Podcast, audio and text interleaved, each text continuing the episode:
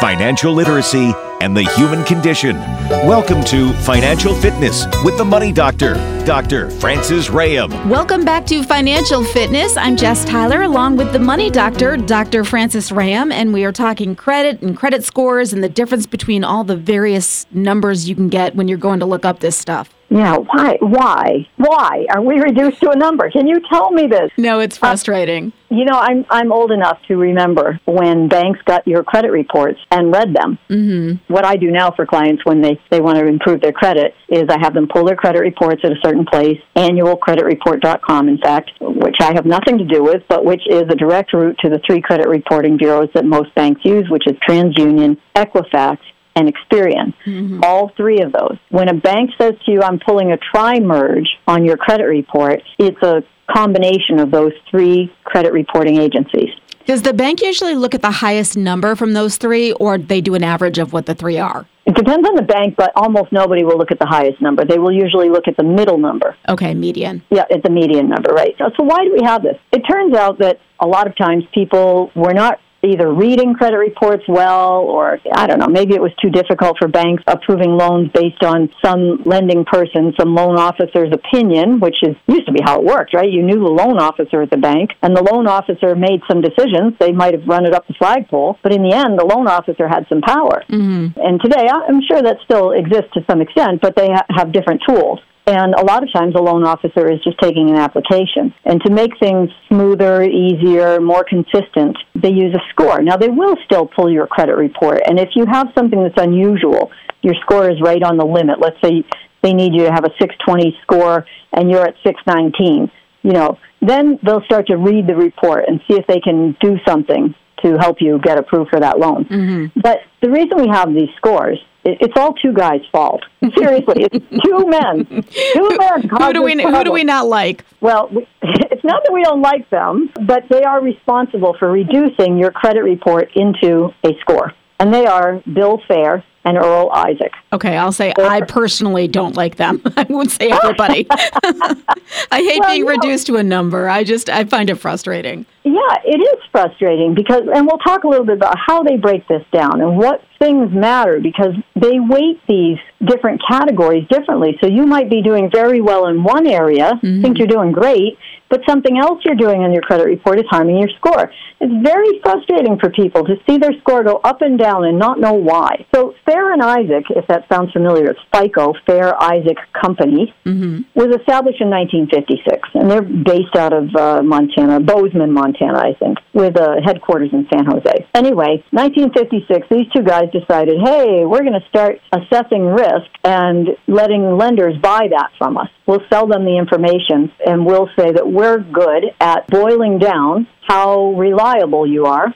mm-hmm. when it comes to repaying your debt and they'll assign a number to it. Now, in I think it was 1989 or whatever, they, they started this numbering system. So that's your FICO score. Now, 90% of the top lenders in the country use FICO. That's what they're going to use. They pull your FICO score, they get that tri-merge from the three credit reporting bureaus, and that's what they're going to base your loan approval on. What is the difference between the FICO score and the tri-merge scores? So the tri-merge is just a, a term for a bank who pulls all three of those credit reports together and they get one simple report in their hand instead of pulling TransUnion, Equifax, and Experian together. Okay. It's a it's a service. They get a tri-merge. It will give them the middle score. Mm-hmm. That's their tri-merge.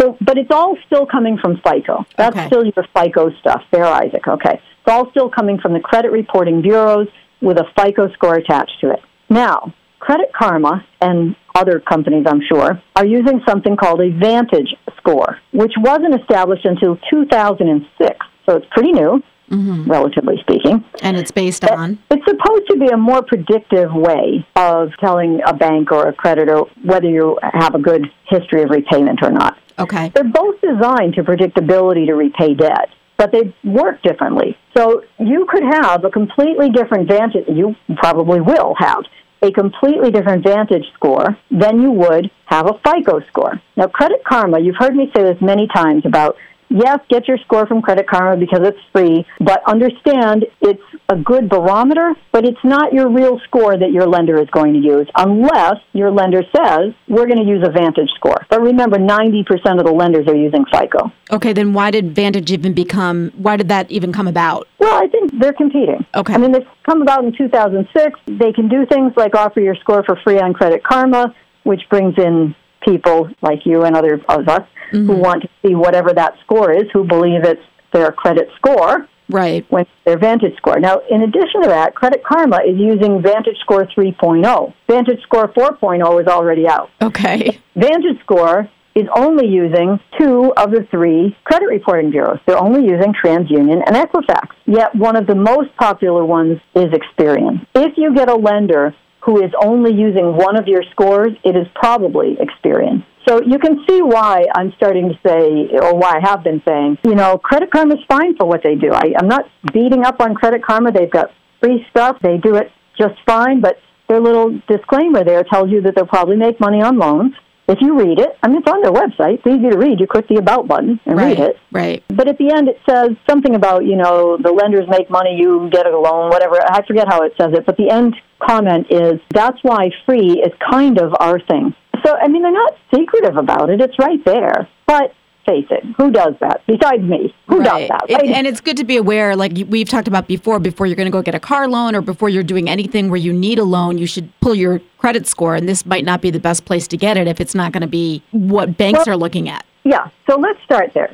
It, ask your lender, what kind of score are you going to pull? You're going to pull my Vantage score or you're going to pull a FICO score? And go from there, right? Which credit reporting bureaus are you looking at? Is it TransUnion and Equifax, or is it TransUnion, Equifax, or Experian, or any one of the three? And are people what weird when you ask them that, or is that a normal question? Yeah, it's a normal question. Okay. Yeah, they're not weird. ask them. They'll know that you're being a credit savvy borrower and you just want to know, hey, where should I make sure that things are in order, right? I want to get my house in order before I actually apply. Let me understand what you're going to be looking at. Mm-hmm. I think that's a totally reasonable thing. Okay. So run through fairly quickly what the differences are between Vantage Score and FICO. Because they are both, I think Vantage Score is certainly there for a reason. It's trying to compete. It, you know, some places will use a Vantage Score, but there are some major differences. So the first is that FICO will offer not just your regular score, but they also provide something called industry specific scores. Okay. So, like a car dealer or a, a, bank that's lending mortgages, they might pull your industry specific score because they're more interested, especially a car dealer. They're more interested in what your repayment history is with regard to automobiles mm-hmm. than they are about your tax liens. Okay. Instance. Yeah. Okay. So those scores range from 250 to 900. It goes down to 250? It goes down to 250. Now, I'm not saying you're getting a loan at 250. Yeah, I can't imagine. It goes from 250 to 900. Okay. Your regular FICO scores go from 300 to 850. I thought a good credit score was like 700. It's up into the 8s and 9s now? Well, a good credit score is 700. A great credit score would be 800. Okay. Right? So, you know, but yeah, 720 is usually a barometer where banks will say, yeah, at 720 we're going to lend money without thinking twice about it. Okay. 20 you might be paying a higher interest rate or, or not be approved. Now, Vantage Score doesn't offer industry specific scores at all. And initially in 2006, their range was 501 to 990. Mm-hmm. But now it's 300 to 850. Okay, I didn't even so, know you could have a 990. Yeah, well, I haven't ever seen one to tell you the truth. I have pretty darn good credit, but I haven't seen. Is that like Bill Gates who has a 990? yeah, or an 850. Yeah. So the thing is, they've come to the same exact range as FICO. 300 to 850 are your credit score ranges. Okay. Mm-hmm. okay? Now, FICO tells you how much of your score, this is like taking an exam. You know, you have 25 questions and 35% of your score is made up of, right? Please don't give me a test at the end of this. Th- there will be no test. But this okay. is how FICO does it. They just tell you flat out look, your payment history is responsible for 35% of your score. Mm-hmm. The amount you owe, 30%. The length of your credit history, 15. New credit, 10%. And your credit mix, 10%.